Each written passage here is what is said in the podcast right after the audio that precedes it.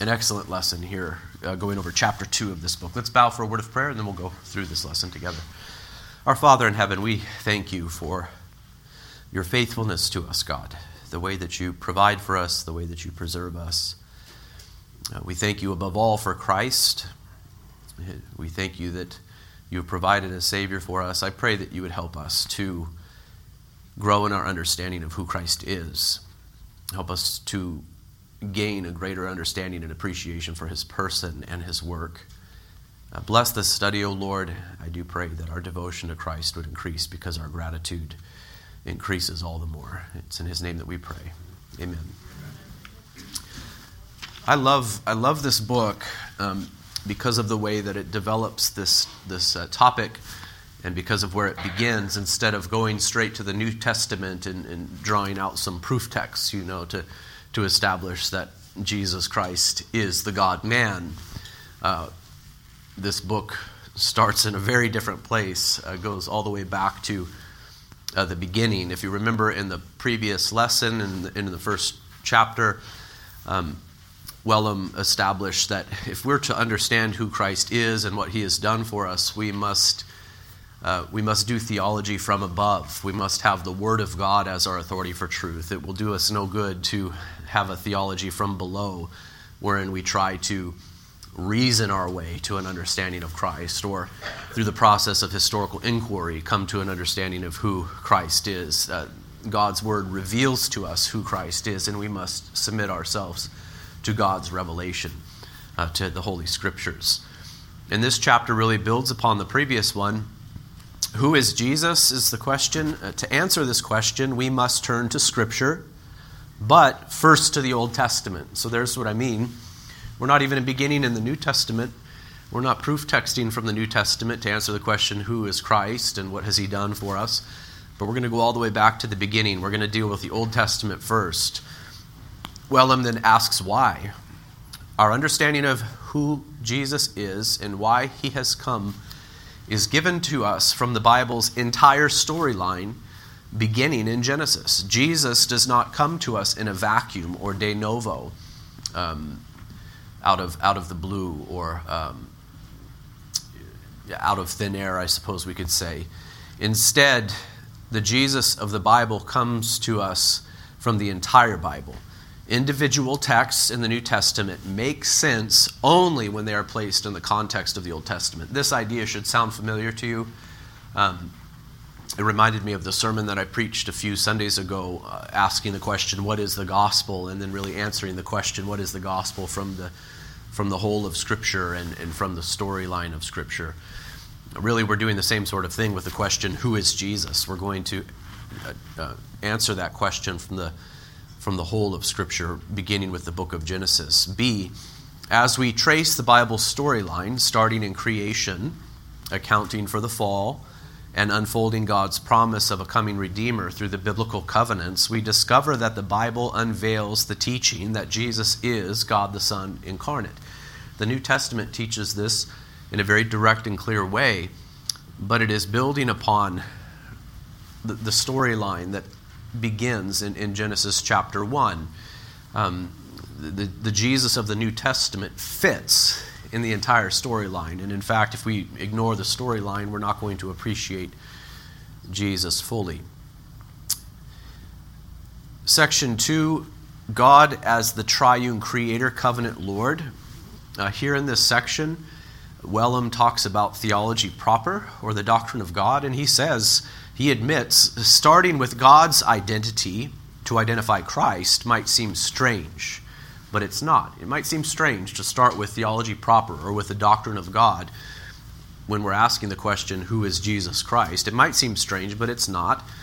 We cannot know who Jesus is, especially as the divine Son, apart from starting with the God of the Bible he says, Consider the way that Paul preached while in Athens, referring here to Acts 17, 16 through 32. This is that passage where when Paul is preaching to, to Gentiles, he's not preaching to Jews who have this uh, foundation, this foundational understanding of who God is. He's preaching to Gentiles.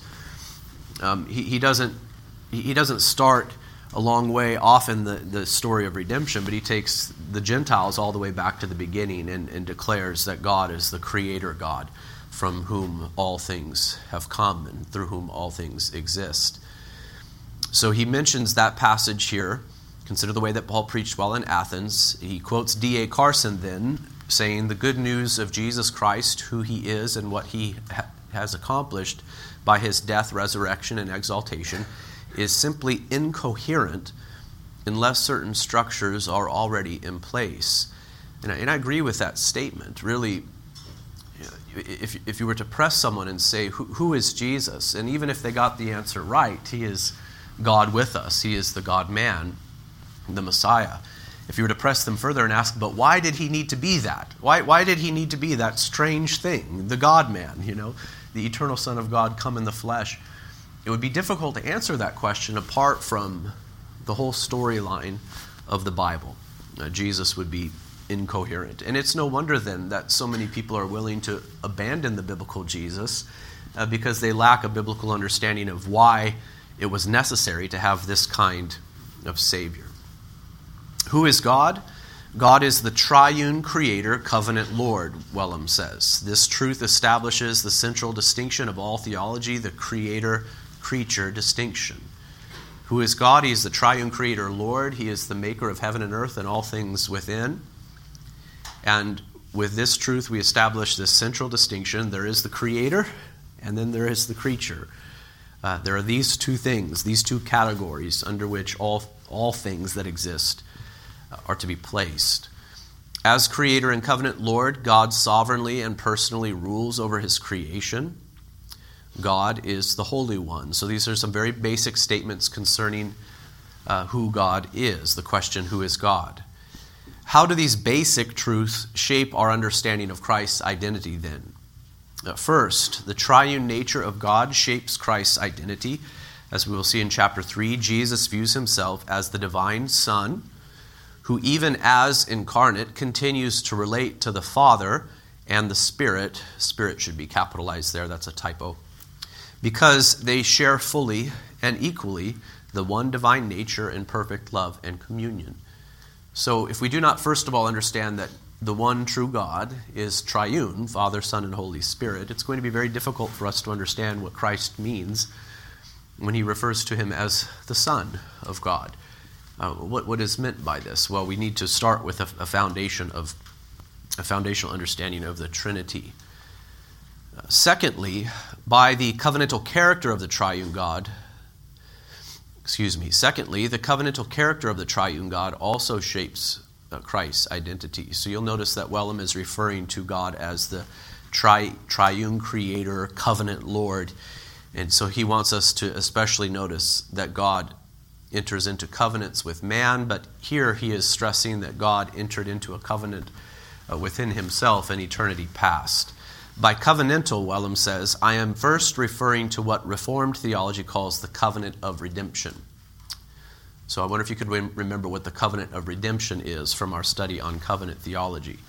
When we talk about the covenants, oftentimes we focus on the covenants that God has made with man in human history, beginning with the Adamic covenant made with Adam in the garden, afterwards, that general covenant of common grace made uh, through Noah with all of creation then the Abrahamic, Mosaic, and Davidic covenants leading up to their culmination in the new covenant, which is the covenant of grace. So there we have God making covenants with man. But if you remember in our study on covenant theology, we said there was a, there was a covenant made prior to all of these, if I could use that term prior. Um, uh, n- not in time, but in eternity, there was a covenant made between Father, Son, and Holy Spirit. The scriptures actually speak very clearly about this that in eternity, uh, before the f- creation of the world, before the foundation of the earth, uh, the, the Father gave the Son the task of redeeming a people uh, unto himself. And the Spirit also had a role to play in this as well. We call it the covenant of redemption, uh, where the Father gave the Son the task of becoming incarnate uh, to redeem all of God's elect. Uh, John chapter 17 speaks so clearly of, of this, this covenant. I will not read um, it to you in, in its entirety, but it's a wonderful text. It should be very familiar to you by now. Uh, but Jesus prays to the Father and says, Father, the hour has come. Glorify your Son, that the Son may glorify you, since you have given him authority over all flesh to give eternal life to all whom you have given him. And this is eternal life, that they know you, the only true God, and Jesus Christ, whom you have sent. I glorified you on earth, having accomplished the work that you gave me to do. And now, Father, glorify me in your own presence with the glory that I had with you before the world existed. So, this is a, a very interesting text where in the prayer of the Son to the Father, uh, Jesus Christ, the Son to the Father, we're given a little bit of insight into the mission that the Father gave the Son to do. Uh, and this mission was given to the Son in eternity. And here Jesus is praying as our great high priest, saying to the Father, I've done the work. Um, I've done the work that you've given me to do. And then he, of course, goes to the cross soon after this to, to bring it all to completion. He's saying, The hour is now come for you to glorify me, and the, and the Lord was faithful to do that. So, this is what Wellum is referring to when he talks about the covenantal character of the triune God. He's referring to this covenant of redemption. And he says, We cannot understand Jesus' coming and work in the Gospels apart from it being the fulfillment of God's eternal plan and thus a divine work. Jesus was and is who he is, and Jesus did what he did, not de novo, not out of the blue or in a vacuum, but he clearly had this awareness that who he was and what he was to do was in fulfillment to a plan, in fulfillment of a plan, in, in an obedience to a mission given to him in eternity. Um, it, it, it, it's really troublesome when professing Christians uh, reject this whole aspect of teaching that is so clearly present in all of Scripture, not just the New Testament, but also the Old.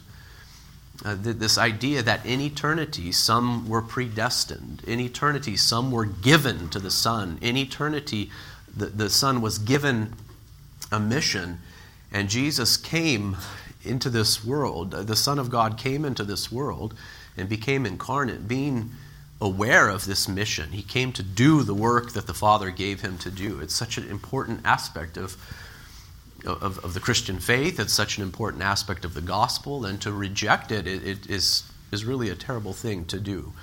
I agree with Wellum. We cannot understand Jesus' coming and work in the Gospels apart from it being the fulfillment of God's eternal plan and thus a divine work. This was the work of God. Thirdly, the lordship of God also shapes Christ's identity. Theologians have captured the majestic sense of God's lordship with the term aseity, literally from oneself. The Lord God is the self existent and self attesting one. And then he asks the question, why is this significant for understanding who Christ is? So I think what Wellum is doing here is he's reminding us of the divine name Yahweh uh, he is the Lord. Uh, he, is, he is the one who is self existent. Um, he, he is the fire that, that, was, that appeared to Moses in that bush that was burning yet not consumed. He is the great I am.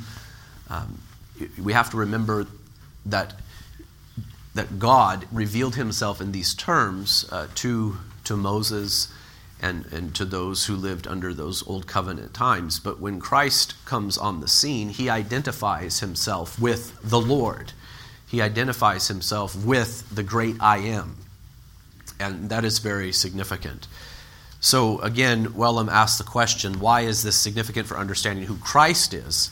This idea that God is the Lord. He is uh, from himself. He is the great I am. First, the New Testament repeatedly presents Jesus as Yahweh by calling him Lord.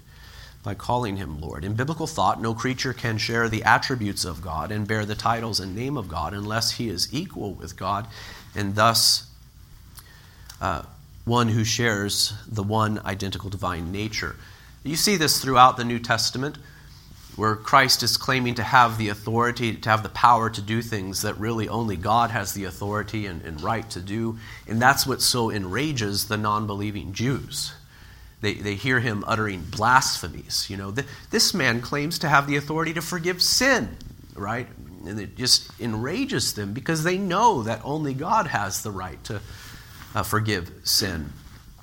Um, those great I am statements found in the Gospel of John. He calls himself the I am. Before Abraham was, I am, he says. And again, it infuriates the non believing Jews because they understood exactly what he was saying. He was making himself to be God.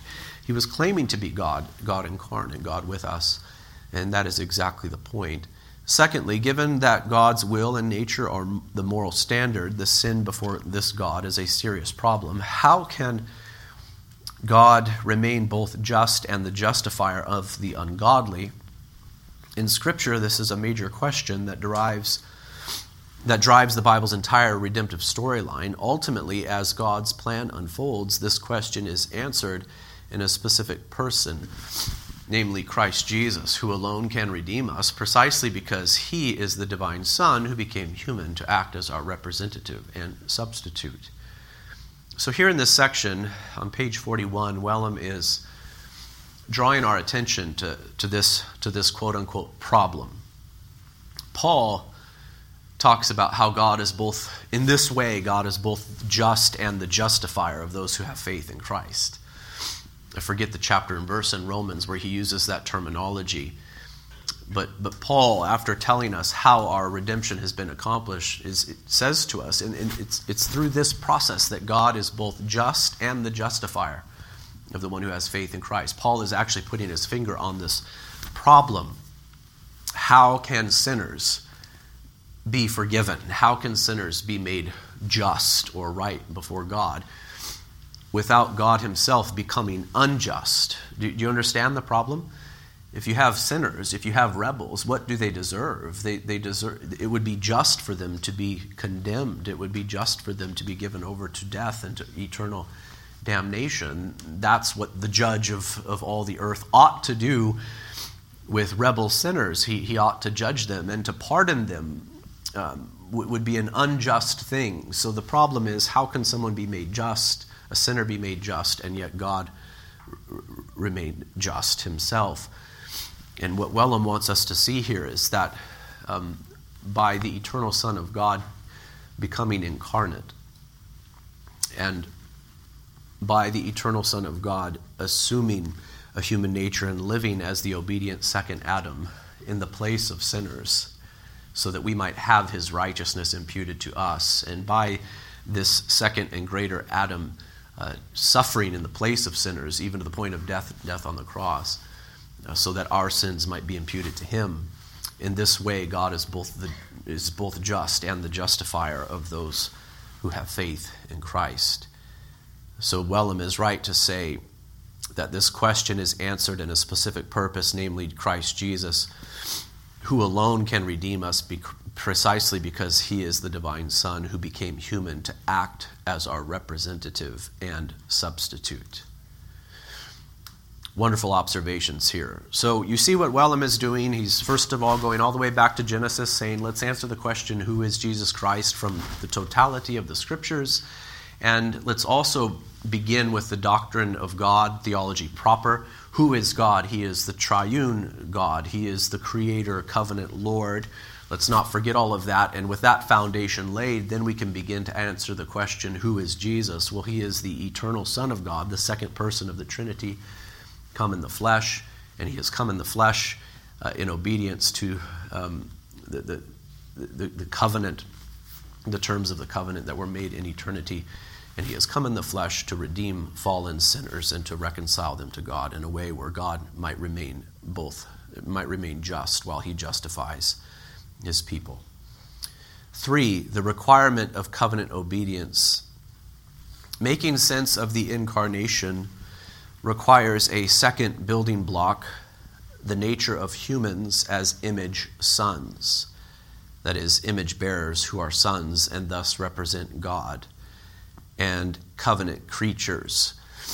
This terminology here should remind us of the creation and of the creation of Adam as an image bearer of God, an image bearer and a son of God who was made to represent God on earth.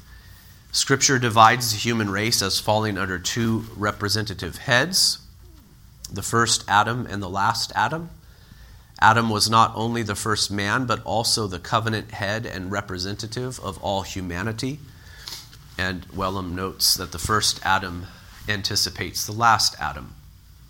Central to God's relationship with humanity is his demand of covenantal obedience.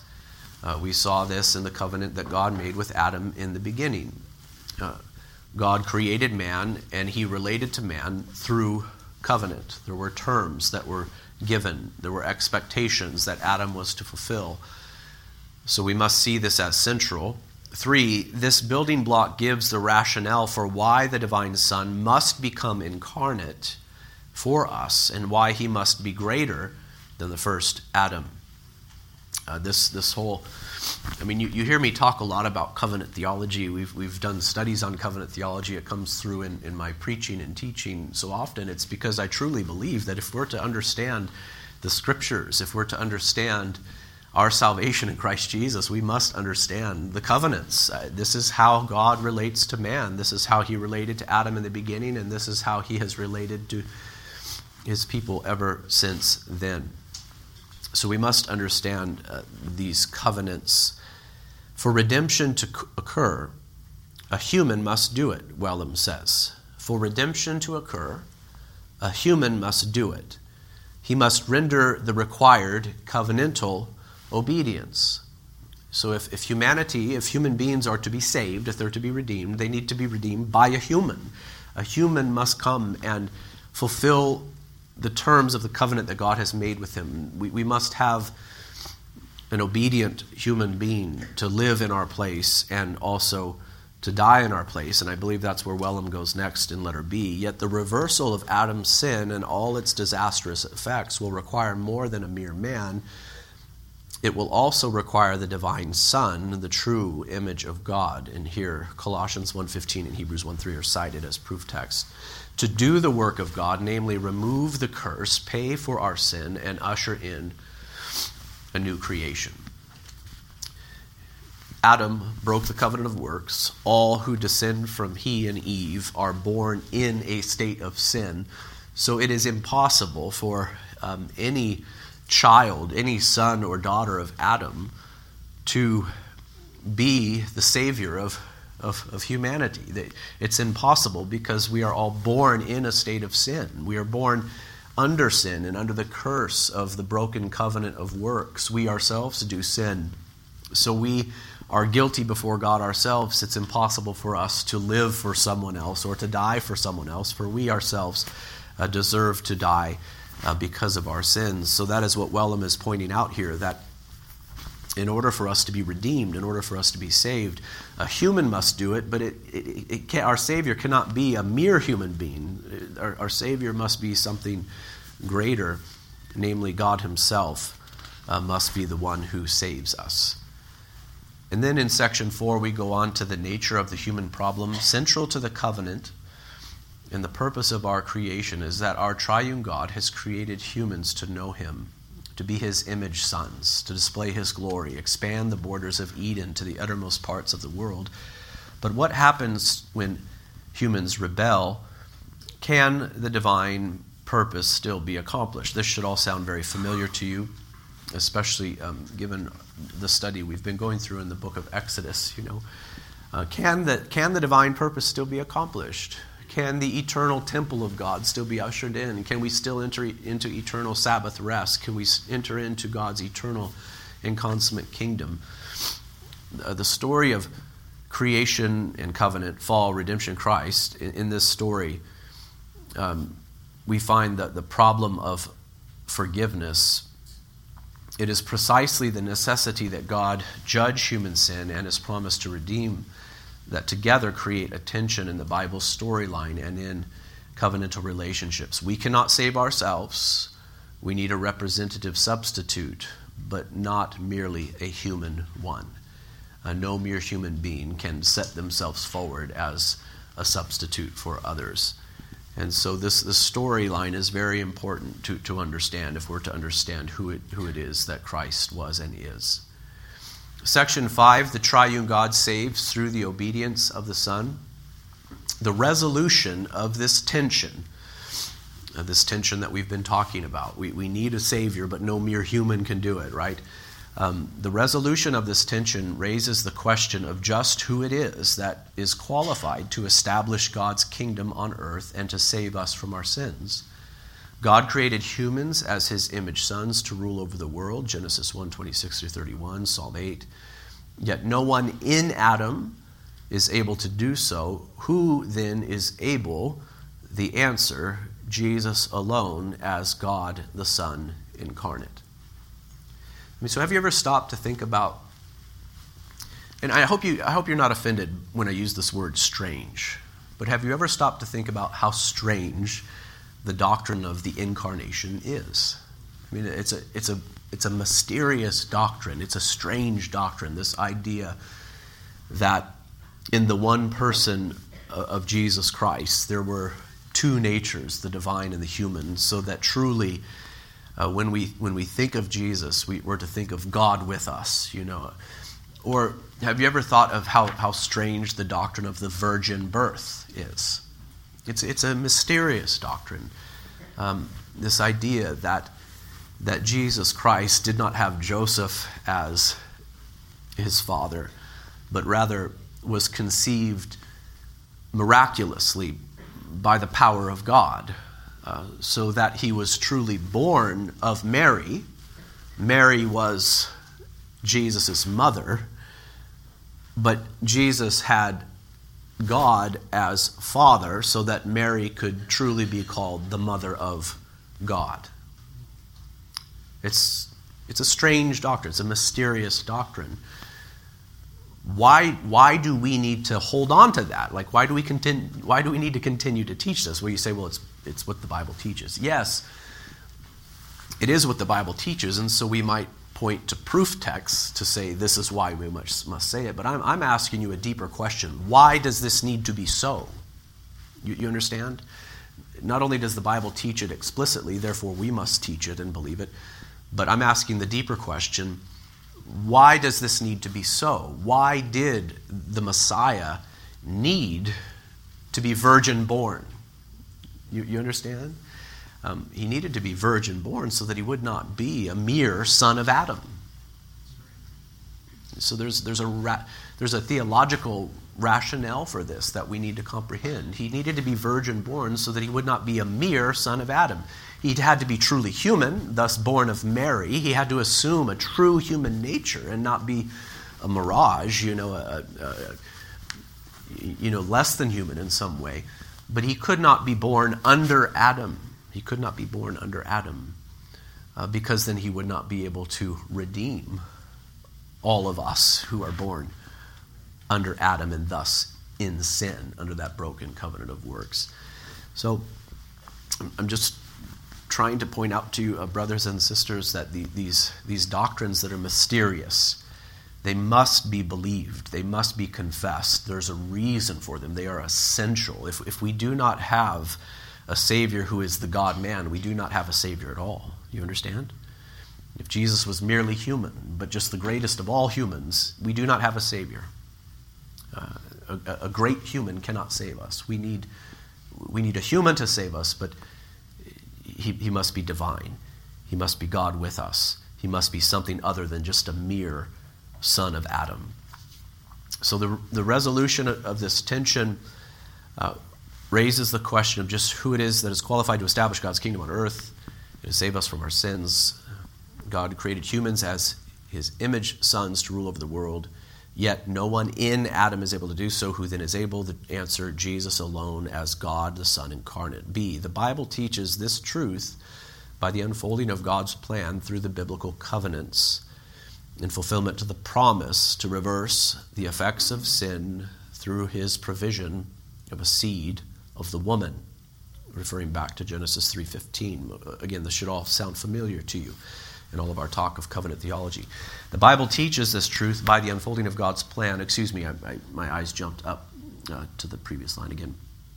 First god's promise unfolds through the covenants with noah abraham israel and david. Scripture teaches that the fulfillment of God's promises will be through a human, but Scripture also identifies this anointed one, the Messiah, with God. Second, how does God's kingdom come in its redemptive new creation sense? A, over time, God's saving kingdom is revealed, and at least in an anticipatory form. I say in the form of kingdom prefigured. Does that language sound familiar to you? It, it should. Um, it comes to this world through the covenant mediators Adam, Noah, Abraham, Israel, and most significantly, David and his sons. Yet the Old Testament repeatedly reminds us that none of these covenant heads are the one. David and his sons ultimately point forward to the coming of David's greater son, who truly obeys and inaugurates God's saving reign through the ratification of a new covenant and all that it signifies.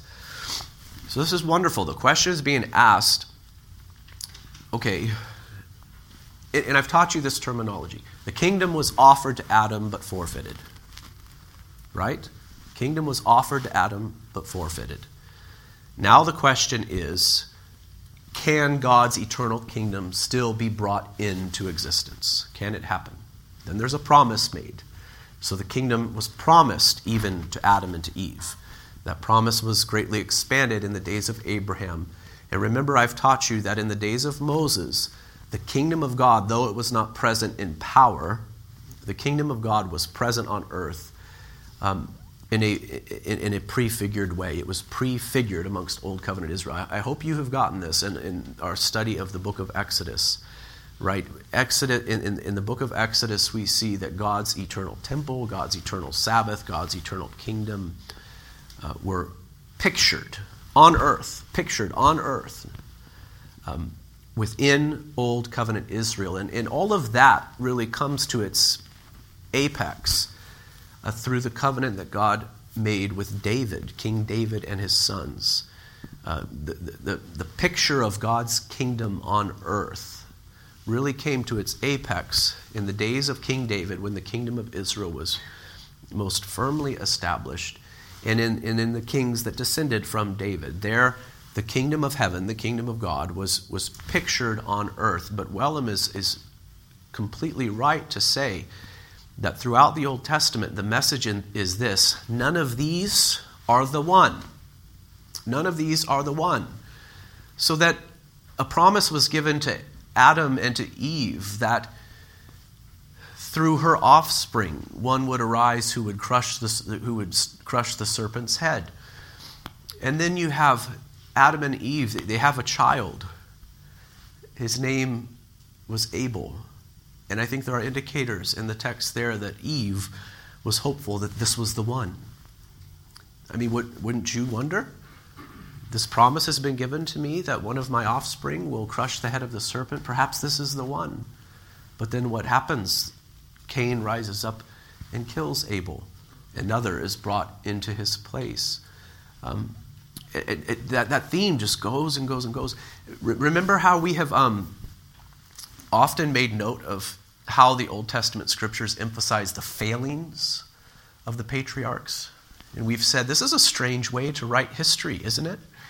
Um, nations don't typically do this. Usually you have history in the form of propaganda, where it's, it's all of the good things that are emphasized and all of the bad things about a nation and its great leaders that are de emphasized. But when you read the Old Testament scriptures, you, you see the, the opposite happening. Oftentimes, it's the failings of the patriarchs that are emphasized. Abraham's failings in regard to his wife, Sarah, saying that she's merely his sister, etc., etc. Even when we come to that apex point where King David is exalted to the throne, a man after God's own heart, but we see his failings emphasized in his sin with Bathsheba. What's the point of all of this? It, the, the point is not first and foremost that we are to like emulate these men. They're not put forward as moral examples for us ultimately, um, but rather by emphasizing their failings, this is the message. Not the one, not the one, not the one. David, a great king within Israel, not the Messiah, though. One of his sons will be the Messiah. So on and so forth. Uh, so it's, it's a very important theme to notice. The kingdom was offered to Adam, forfeited. The kingdom was promised in the days of Adam and reiterated, these promises were reiterated all the way until the coming of the Christ. But in the days of Moses, and especially in the days of David, this kingdom of God, the eternal kingdom of God, was prefigured or symbolized or pictured on earth. But this was not the work that God came to do ultimately. The work that he came to do, that, that he would do, would be done by the Messiah, uh, Christ Jesus the Lord. B, Jeremiah 31 is probably the most famous New Covenant text in the Old Testament. Although, although the teaching on the New Covenant is found in all the prophets, so this is not the only text, but Jeremiah 31 is probably the most famous.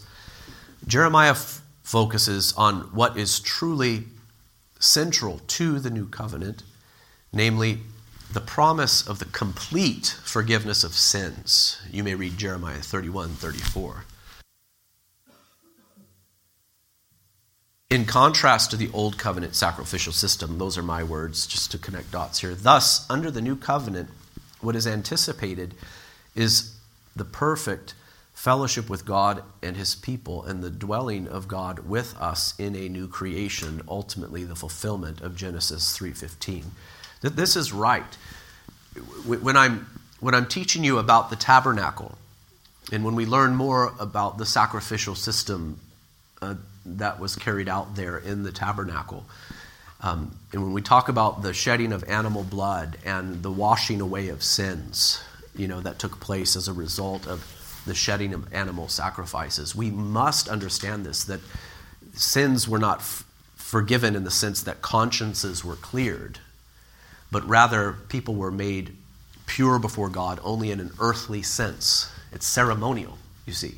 So that an Israelite who became un, impure before God could be made pure again through the means that God gave to Israel under the Old Covenant. But the book of Hebrews is so clear about this.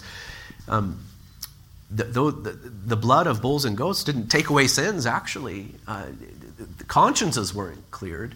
People were not made right with God through the Old Testament sacrificial system. Our consciences are only cleared and our sins are only taken away really and truly, and we are only made right with God through faith in the Messiah through faith in the Christ who, who came and died and rose again for sinners. Uh, either faith looking forward to him under the old covenant or faith looking back to him now that he has come. So Wellum is right to, to look to Jeremiah 31 and say, here is the real difference between the old covenant and the new. The old covenant didn't really take away sins, um, but the new covenant does. Uh, and it, it, it, we, we must understand that. Thirdly, we can now take the Bible's covenantal storyline and see how it identifies who Christ is. Who is able to fulfill all God's promises? Who is able to inaugurate his saving rule in this world and achieve the full forgiveness of sins? The answer God alone. God must do it. God must do this work, brothers and sisters. But as the covenants teach, God has promised to save through another David, a human, one who is also identified with Yahweh. As Jesus arrives on the scene, this is precisely how the New Testament presents him. In Jesus Christ, all the law and prophets are fulfilled. So God must do this work. No mere human can do it. But God determined to do this work through incarnation, by assuming a human nature and thus being the second Adam for us, thus being uh, the one greater uh, than David, the one who actually has taken away all of our sins. Uh, this is a good reminder that to know who Jesus is, we must know him from the entire Bible. Again, Jesus does not come to us in a vacuum, but within the Bible storyline, framework, and categories. By the way, this is why um, Huh. This is why I'm an amillennialist, too, if we want to talk eschatology. Um, I think that amillennial system that I've taught you, that I taught you long ago when we went through the book of Revelation, and even before that in classes that were offered, I think it is important to see that Christ inaugurated his new creation at his first coming. And he began to rule and to reign when he ascended to the right hand of the Father and sat down there, so that he is Lord Most High now. and that will be brought to a consummation at, at the end of time. I know that's out of the blue sort of statement there, but I think it is that amillennial perspective, this idea that we're not waiting for a future reign of Christ in any sense, but he is ruling and reigning today. The, the, the term amillennialism could be misleading because the, the A prefix there means no or not. So no millennium. Well, no future millennium, but we believe that there is a millennium. Christ is ruling and reigning presently at the Father's right hand. And when he comes again, he's not going to establish some sort of earthly rule and reign um, in the way that was done under Old Covenant Israel. There's not going to be some earthly rule and reign of Christ that's reestablished.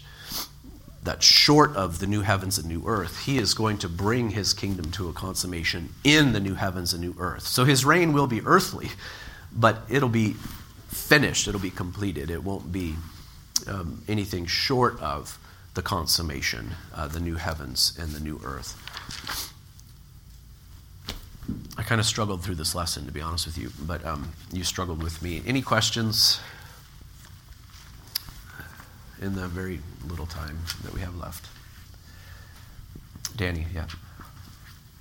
Can it also be said when you're talking about why Jesus didn't have a earthly father, that he had to be divine? Was that also so that the sin nature would not pass through to him? Yes, I think so. Yep. Yes. You, all who are born to Adam are born in sin. And so with, with Christ, you have that you, have that broken, given the virgin birth. So he had a true human nature, but one that was brought into existence by God in a supernatural way. So we will come to, to see this. He had a true human body, he had a true human soul, and under that category, that means he had a true human mind, a true human will, and true human affections.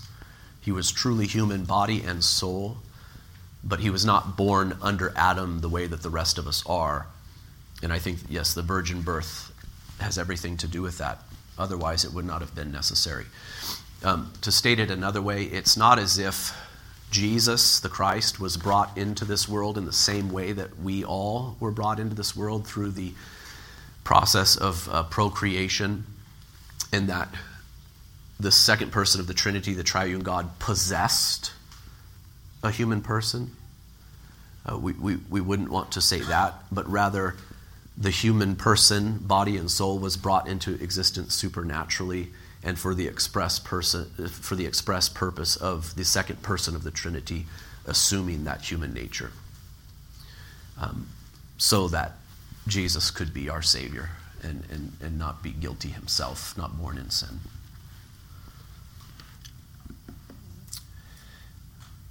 I think you guys are going to really enjoy this book. Um, these are these foundational things are very important, and we have a couple of more really foundational uh, chapters to consider in part one.